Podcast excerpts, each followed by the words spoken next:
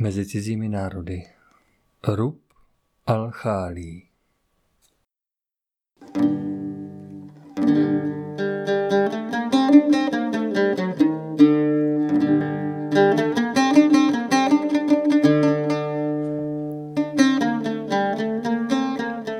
Jednoho večera jsme vyjeli do pouště, která v hrozivé tichosti, ale přece tak vábivá a přitažlivá, ležela před námi jako veliké tajemství.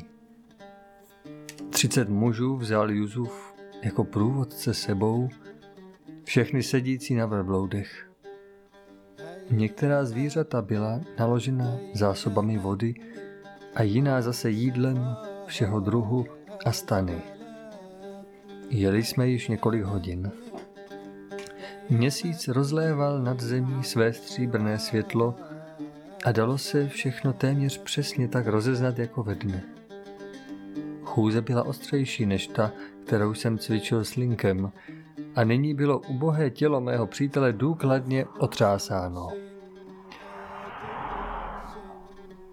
Link se ale držel statečně po mém boku a pevně zatínal zuby. Konečně sténal. Pomíhali se ti lidé rozumem? Vydržte, Linku, šeptal jsem k němu, neprojevujte žádnou slabost. Šlo to dál a dále, jako karavana duchů. Nespustil jsem svého přítele více z očí a pozoroval, že jeho obličej byl stále delší a delší. Můj ubohý Link byl klácením se na velbloudu právě stižen mořskou nemocí. To bylo pro jeho žaludek přes příliš a tento se bouřil. Ale s neochvějným klidem klusalo zvíře dál jednou přijatým tempem. Strašlivé, sténal Link. Ve svém strachu začal škubat za provaz v domění, že může svého velblouda držet na úzdě jako nějakého koně. To bylo ale zrovna to nejnesprávnější, co mohl Link udělat, protože sotva začal tahat a škubat, velbloud následuje příkazu běžel stále rychleji a rychleji a nakonec s Linkem se jako šílený řítil pryč. Zpočátku jsem se držel po jeho boku a viděl svého přítele, který strachem a údivem vyvalenýma očima žaluje a vyčítavě hledí strnule na daleko kupředu nataženou hlavu svého běžce. Linkovi uši jako by ještě chtěli podporovat zběsilý běh a pohybovali se rovny křídlům na jeho hlavě sem a tam. Při tomto pohledu museli sami vážní arabové propuknout ve veselý smích. Linku, Linku, volal jsem k němu, který byl přede mnou jakoby vystřelený. Uhoďte vaše zvíře hůlkou lehce na hlavě a nechte pro vás zcela volný. Ani ve snu mě nenapadne, hulákal rozezleně zpět. Ta bestie poběží ještě rychleji. Uháněl dál a dále za hlučného smíchu beduínů. Já za ním. Tu jsem náhle uslyšel zvláštní tón, který vycházel z Linkova hrudníku a brzy na to vyklopil utrápený žaludek rozlobeně celý svůj obsah přes krk velblouda. Nechtěl v žádném případě více pracovat pro tak tyransky založeného pána. Link naříkal a vzdychal. Nyní jsem zavolal ještě jednou hlasitě a energicky. Tak mějte přece rozum, Linku. Uposlechněte mé rady a uhoďte, jinak se váš velbloud zase uklidní teprve na pobřeží Arabského moře. Uhodit a povolit, volal jsem ještě jednou. Já nemohu, znělo to skomíravě zpět. Já jsem svoji hůl ztratil. To nám nyní ještě zrovna scházelo. Nechal jsem svoje zvíře ještě více zrychlit krok a konečně se mi podařilo zase jet po jeho boku. Rychleji jsem mu vzal provaz z rukou, tento zcela uvolnil a uhodil svojí hůlkou lehce na hlavu jeho velblouda. Tento i hned zvolnil tempo a znenáhla přešel do klidnějšího kroku. Můj přítel ještě nepromluvil. Jeho obličej měl barvu staré šedivé zdi. Toto zvíře má v sobě učiněného ďábla. Vysoukal ze sebe konečně. Nemyslel jsem jinak, než že mne vleče přímou cestou do pekel. Přitom mi vytrhl hůlku a uhodil svého velblouda několikrát nezrovna něžně do hlavy. Bác, tu se můj milý přítel ale také již kutálel v písku. Nohama ve vzduchu marně hledají oporu. To byl trest za jeho hanebný čin. Měl znamenitě vycvičené zvíře, ale nejprve ve svém strachu a potom ve své zlosti zapomněl na všechny moje rady a nesprávně s ním jednal. Zatáhnali se za provaz opatřený většinou jedním trnem, tak velbloud běží stále rychleji. Ponechali se naopak provaz zase volněji a uhodí lehce na jeho hlavu, tak zmírní tempo. Při trvalých a silnějších úderech si lehne. Link toto přehlédl a při náhlém lehnutí spadl přirozeně i hned zase do písku. Můj přítel byl nyní nemálo rozpačitý, když za smíchu mezi tím se přiblíživších beduínů se zase šplhal na nedobrovolně opuštěné vysoké sedlo. Nemohl jsem opominout trochu ho poškádlit a volal jsem k němu Tomu se vlastně divím, milý Linku, že již zase nastupujete. Podle vašeho spěšného sestoupení jsem si myslel, že toužíte více poklidu. Nerozuměl jsem tomu, co mi odpověděl. Zaznělo ke mně jen vsteklé bručení. Od nynějška ale jedná se svým zvířetem opatrněji a jízda plynula bez přerušení dále. Protože jsme v táboře odpoledne předtím odpočívali, mohli jsme tak bez velké námahy použít noci k postupu vpřed. Ranní východ slunce byl ještě impozantnější, než jsem již jednou popisoval – tato poušť se před námi nerozprostírala jako nějaká rovná plocha. O ne. Řadil se zde pahorek za pahorkem, některé dokonce značně vysoké. Juzuf mi ale vysvětlil, že tyto vyvýšeniny nejsou nic jiného než šalebný sypký písek. Krátce řečeno, dříve než slunce dosáhne zenitu, udělali jsme přes zastávku a odpočívali přibližně čtyři hodiny, abychom nechali přejít největší horko. Písek byl žhavý horký, pálil přes podrážky. Bylo postaveno množství stanů, ve kterých jsme spali. To znamená, chtěli spát, neboť zůstalo jenom uchtění. Na posilující spánek nebylo při tomto nesnesitelném žáru pomyšlení. Cítili jsme se po tomto klidu jako rozlámaní a unavenější než předtím. Tak jsme jeli pět dlouhých dní dále, jenom s krátkými přestávkami v poledne a o půlnoci. Link brzy překonal svoji mořskou nemoc a nyní zase statečně jel. Horko bylo den ode dne nesnesitelnější. Podobné horko jsem ještě nezažil. Teplota je v Rub al přímo hrozivá. Pátý den se chýlil ke svému konci a slunce mělo brzy zapadnout, když Link náhle vyrazil výkřik překvapení a ruku vyzbrojenou holí natahoval daleko kupředu. Ve stejném okamžiku jsem také já slyšel radostné volání, neboť na horizontu před námi se vynořila nádherná oáza. Tak jasná a zřetelná, že jsme se domnívali, že by to k ní mohlo být jenom ještě několik hodin jízdy. Není těžké si učinit malou představu, jaké pocity ve mně a v Linkovi tento pohled vzbudil. Nádherné palmy a pomerančové háje se tam rozprostíraly. Mezi jednotlivými stromy bylo vidět zřetelně špičky četných stanů. Bylo možno poznat také studnu, u které stálo mnoho velbloudů kde panoval sám rušný život. Opravdu úchvatný obraz, který uzavírali paprsky slunce jako nějakým zlatým rámem a vlilo to do nás nový život. Spěchali jsme čile kupředu zapomenout se na všechny vystálé námahy.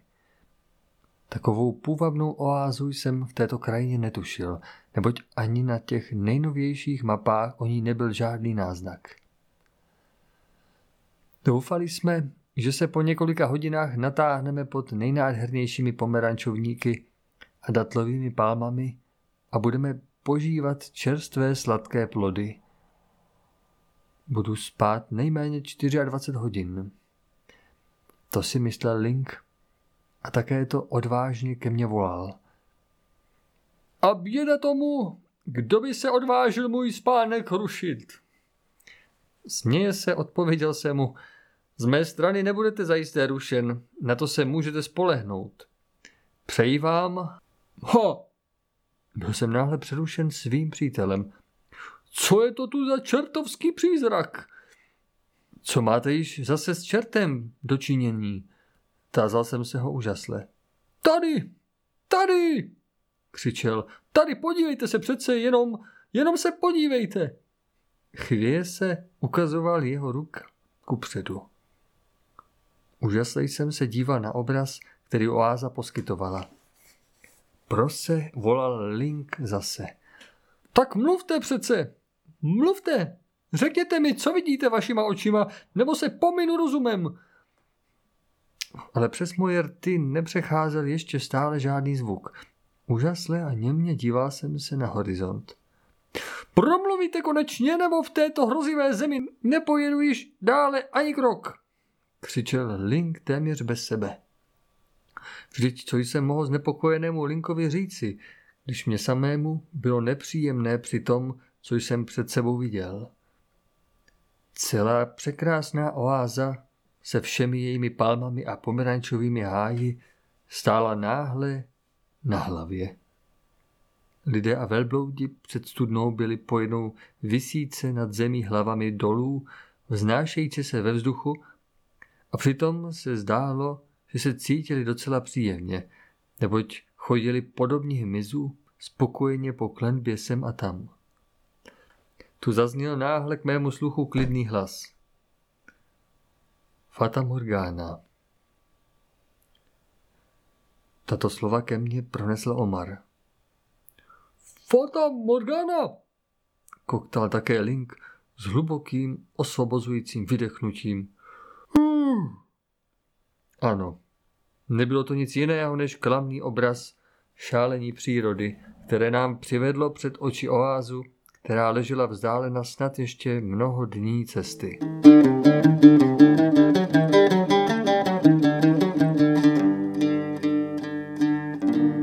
Tak jasně a zřetelně vidí mnozí ubozí hynoucí v poušti jezero, obklopené překrásnými stinnými lesy, nebo nějaké nádherné město, kde pozlacené kopule mešit se lesknou ve slunečním svitu a vábivé velké vodotrysky na překrásných náměstích nebo v půvabných parcích slibují co nejbližší ochlazení a především utišení spalující, stravující žízně, aby se nešťastníci zase zvedli ze země s posledními jiskrami nově probuzené radosti ze života hnáni vzhůru ruce toužebně sepnuté vztahující po této fatamorgáně, aby po poznání mámení zase brzy se sténavým naříkáním klesli zpět do horkého žhavého písku, který má být brzy jejich hrobem.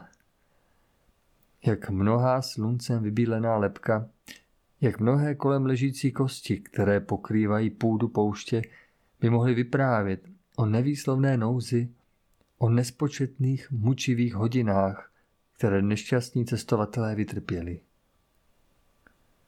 Mohli by vyprávět o největších mukách, které takové klamné obrazy v duši a v těle vytvářely těm, kteří se již smířili s nevyhnutelným osudem a hleděli vstříc smrti jako k vysvobození.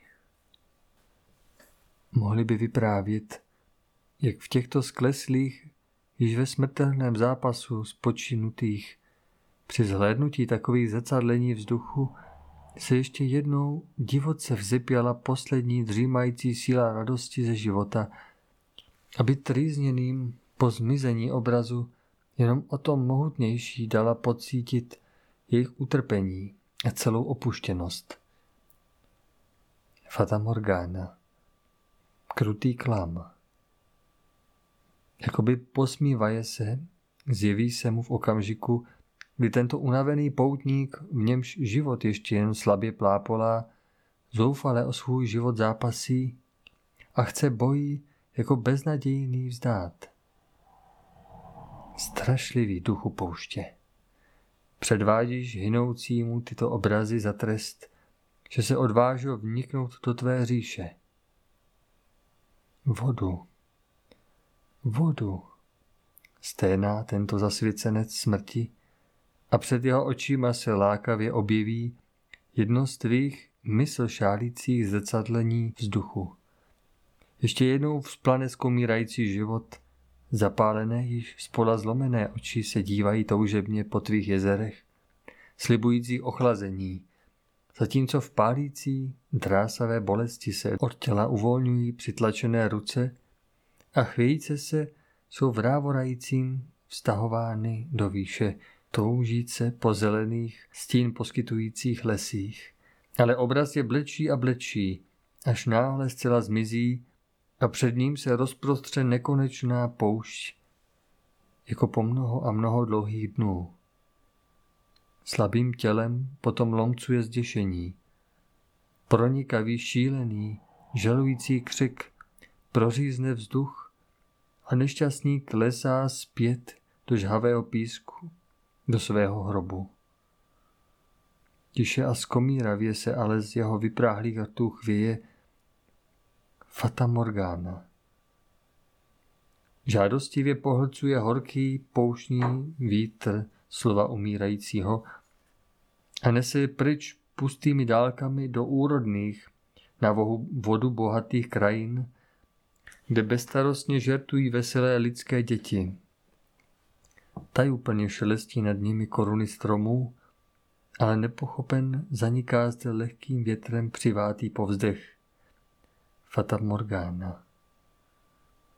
Přejel jsem si rukou čelo a přinutil jsem se vrátit se ze snění do přítomnosti.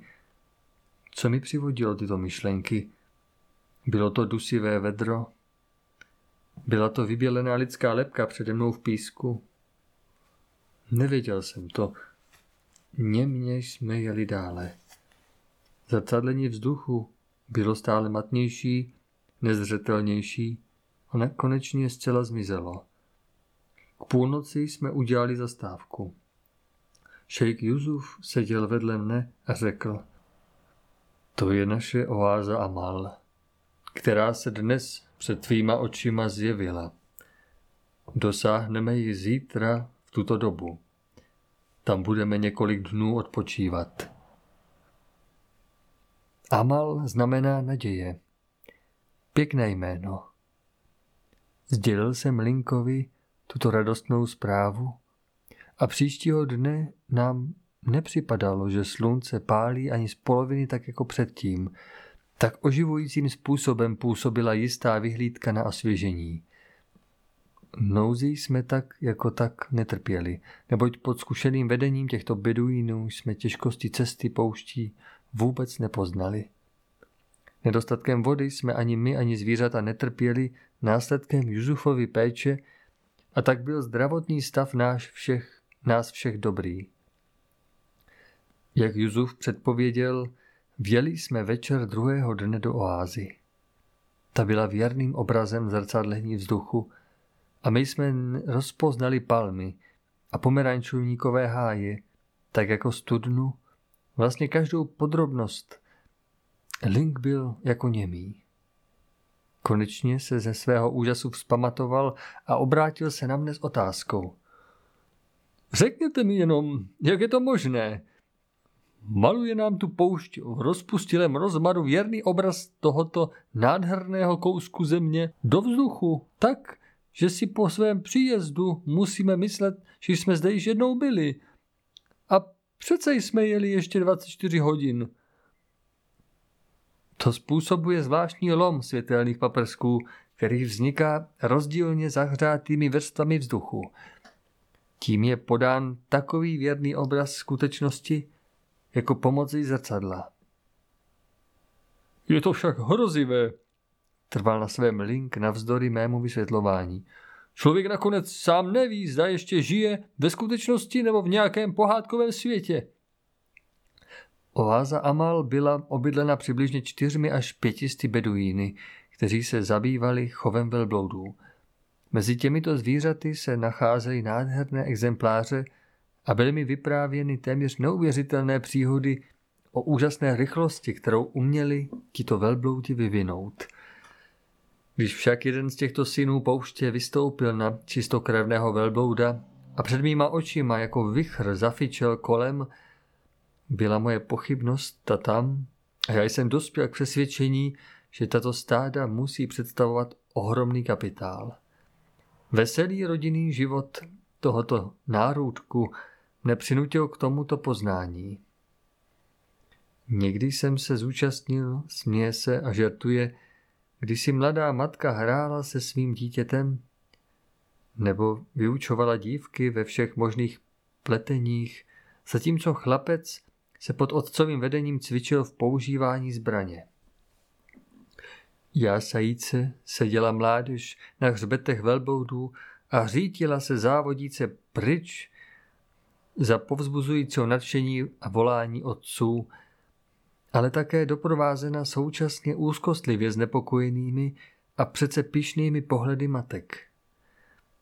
Během našeho týdenního pobytu v oáze jsme se cítili na nejvýš dobře, neboť všude byl co nejpečlivější pořádek a čistota. Přitom se zdálo, že půda nebyla nejúrodnější. Tyž zmíněné stany ležely na nejzasším okraji hájů, zatímco v jejich středu nalézalo se také několik a mezi nimi velmi pěkných, pevných jednosposchodových domů. To celé se podobalo nádhernému, dobře udržovanému parku. V jednom z nejhezčích domů jsme nalezli ubytování a naše veškerá práce se stávala z koupání, jezení, pití a spaní. Ale žil zahálčivý život měl také svůj konec.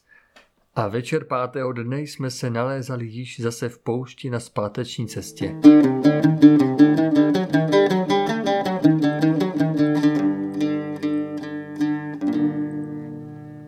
Jednotvárně, bez nahodilé příhody, uplynul první a druhý den. Třetího rána ukazovala Juzufova tvář výraz vážného znepokojení. Jeho neklid narůstal od hodiny k hodině. Nechtěl jsem se ho ptát, ale nemohl jsem také při nejlepší vůli spozorovat nic, co by vzbuzovalo znepokojení. Slunce zářilo jako dříve v plném lesku, nezachmuřeně, na bezmračném nebi na nás dolů. Nepohnul se ani vánek. Nyní mi byl nápadný podivný neklid zvířat. Ve sklíčené náladě jsme jeli v horku dále. Co to jenom dnes bylo? Nikdy se mi tak těžce nedýchalo. Na mé hlavě se zdál ležet tlak. Také Linkovi a Omarovi se nedařilo lépe. Vzduch se nám zdál jakoby zahuštěný. Pokoušela se o nás horečka, zde, uprostřed pouště, toto pomyšlení mne rozechvělo a vynořily se mi všechny hrůzy, které cestujícímu v poušti hrozí. Link těžce dýchal. Jeho hrudník mohutně pracoval, je se díval na mne, avšak jen, aby se mohl přesvědčit, že se mi nedaří lépe. Nyní jsem mohl pozorovat tuto změnu také na beduínech. Něco neobvyklého muselo ležet ve vzduchu. Brzy to bylo ještě zjevnější. Slunce ztratilo osilňující svit, bylo blečí a blečí. Ale navzdory ubývajícímu slunečnímu žáru zdálo se být horko dvojnásobné. Položil se na nás olovněný tlak. Tak jsme se vlekli dlouhé hodiny dále. Každá jednotlivá hodina se jakoby prodlužovala na jeden den – Juzuf neustále pátral s nepokojenými pohledy po obloze. Na horizontu se vznášel jeden malý, červeno-žlutý, nevinně vypadající mrak. Tento se zdál nezvyklou rychlostí zvětšovat a přiletěl k nám. Všechno zatemňuje. Najednou velbloudi žalostně, jako by zoufale křičeli. Aláhu, uchovej nás, volal Juzuf. Smumum. Zkrátka pro samum písečnou bouři v poušti. Jako na povel zůstala nyní zvířata sama od sebe stát. Pozor, Linku, volal jsem, velbloudi si lehají. Následujte mého příkladu a přimkněte se těsně na své zvíře. Zavolal jsem toto varování v pravou chvíli. O minutu později leželi všichni velbloudi v dlouhé řadě vedle sebe, daleko nataženou hlavu tisknout se na zem a zavírající oči. Zvířata jednala bez výzvy, podle vlastního instinktu. Položil jsem se na břicho vedle svého jízdního zvířete a schoval se napůl pod jeho tělo, když mi ochotně udělal místo, jako by toužil mě chránit. Pevně jsem tiskl svoji hlavu do jeho slabin. Toto všechno se událo v jediném okamžiku. Ještě jednou jsem se odvážil ohlédnout se kolem sebe, ale, by, ale brzy jsem toho trpce litoval. Ještě dnes mi buší srdce, když jen pomyslím na to strašlivé divadlo, které se mému pohledu naskytlo. Všechno kolem mne bylo temné. Vysoké zdánlivě až do nebe sahající mohutné sloupy se válely ve výřivém pohybu, otáčející se okolo sebe samých. Nám vstříc. Všechen vzduch zdá se být přeměněn v jednu pevnou černou zeď, která se sem hřítila s běsilou rychlostí. To bylo vše, co jsem mohl vidět. Potom jsem se pevněji přitiskl na svého velblouda, tiskl obličej do jeho srsti a zadržel dech, zatímco uši jsem si oběma rukama ucpal. Nyní jsem uslyšel ještě jenom strašlivý pekelný hřmot, jako by se nade mnou hroutil celý svět. Hučelo to, skučelo, svištělo a sténalo zrovna uši trhajícím způsobem. Chtěl jsem nabrat dech, ale nemohl jsem. Jedno zvednutí hlavy by bylo bývalo mojí okamžitou smrtí, neboť ve vzduchu zdál se ležet skutečně pekelný žár. Přepadl mne pocit skličující otupělosti, zatímco jsem měl pocit, jako by moje záda byla neustále třena žhavým železem. Chtěl jsem křičet a naříkat, ale dopracoval jsem se jen k mučivému stísněnému vzdychání. Křečovitě jsem stáhl svůj hrudník. Tu v okamžiku nejvyššího strachu bylo náhle nade mnou ticho. Potácivě jsem se zvedl do výše a mohl volně dýchat. Sice ještě jemným pískem obtěžkaný, ale o něco chladnější vzduch. Tak rychle, jak strašná bouře přišla, tak se také přes nás přehnala. Během těchto strašlivých minut, kdy vteřiny se stávají věčností, se mi řinula z nosu krev. Nyní jsem se ohlédl, ale úžasle a udiveně jsem pozoroval své okolí. Máme mě zase klamný obraz pouště, nebo mě orkán vrhl do jiné krajiny? Kolem dokola byl vzhled půdy zcela změněn. Zdál se mi zcela cizí. Nyní jsem viděl jednoho Araba po druhém vylézat spod svých zvířat. Všichni byli pokryti silnou vrstvou písku a velbloudi napůl zasypání. Spěchal jsem k Linkovi. Ten ztratil vědomí. Horlivě jsem se o něho staral, abychom mohli ochladit čelo a spánky, otevřel jeden z Arabů vodní vak. Tento však byl prázdný. Viděl jsem, jak Juzuf při tomto objevu přes svoji tmavou barvu o poznání pobledl, avšak nedal svůj úlek najevo. Byl otevřen druhý vak, zase prázdný. Strašlivý žár, který smum sebou přinesl, vysušil vodu ve vacích. Hrozné překvapení. Jaký osud nás zde očekával, když chyběla voda 34 mužům. Link přišel mezi tím k sobě a oždechuje se třáse ze svých šatů písek. Tu přišel beduín, zaměstnávající se otevírání vaků s ohlášením, že ještě v posledních třech stejných, které ležely více chráněny, něco vody zbylo, ovšem napůl zkažené. Ale byla to přece jen voda. Když jsme se chtěli touto vodou osvěžit, Juzuf tomu zabránil. Dejte ji zvířatům, řekl vážně. Myslím, že ty to mají více zapotřebí než my a dobře zasloužené. Měl pravdu. A my jsme se podrobili. Potom ale dal šejk zase jednomu ze svých lidí příkaz a brzy toto přinesl velký koš pomerančů, které byly rozděleny. Juzuf o nás dobře pečoval. Úsměv uspokojení mu pohrával na rtech, když viděl, jak my všichni jsme si pochutnávali na ještě poměrně čerstvě utržených a přes svoji tlustou slupku šťavnatých plodech a řekl Toto bude naší žízeň zatím stačit. Dále nám Aláh pomůže. Přirozeně museli být nyní hodiny odpočinku ještě více zkráceny, abychom v krátké době mohli urazit větší kus cesty a brzy jsme vyrazili. Nyní pozoroval také Link velkou změnu v poušti. Co je to? Ptal se úžasle. Ano, je možné, že i kopce při tomto reji černodějnic zmateně poskakovali a tančili polku? Smům všechno změnil, odpověděl jsem. Domělé pahorky a hory nejsou nic jiného než sypký písek, který orkan víří do výše a ve velkých sloupech žene před sebou. Viděl jsem je hnát se na nás. Nedá se vůbec popsat toto rozpoutání živlů v příprodě. Pokračoval jsem dále. My jsme se z toho dostali velmi, velmi dobře. Mnozí přitom někdy ztratí své životy, neboť když se taková písečná smršť valí na karavanu, tak je z větší části zasypána a mnoho lidí a zvířat pohřbeno pod pískem. Jednoduše strašné, řekl Link, otřásaje se. Slyším hučení a rachocení ještě teď.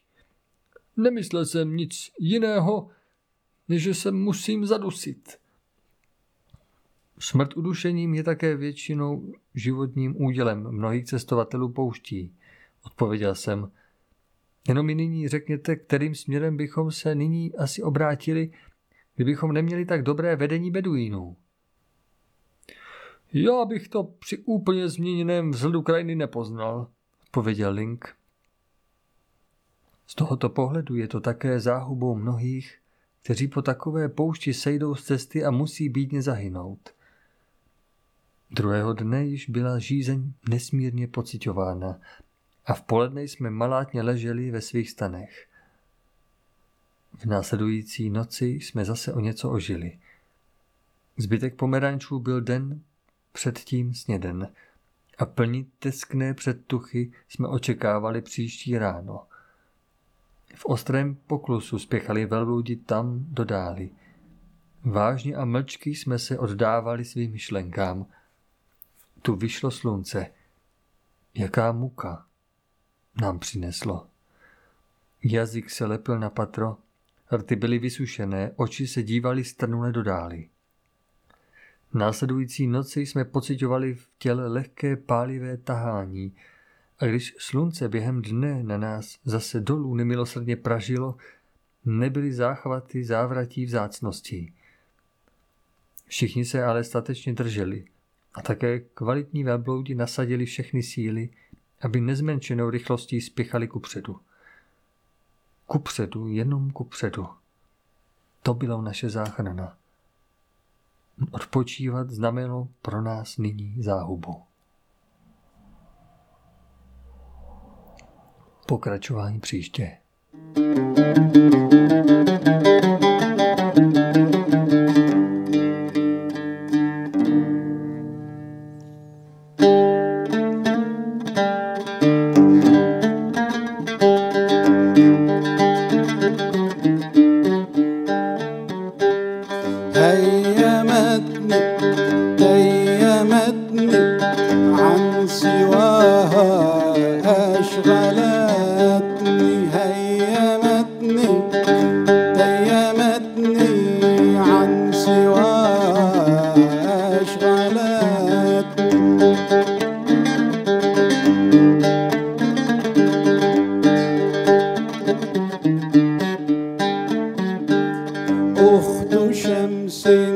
ذات أنس دون كأس أسكرتني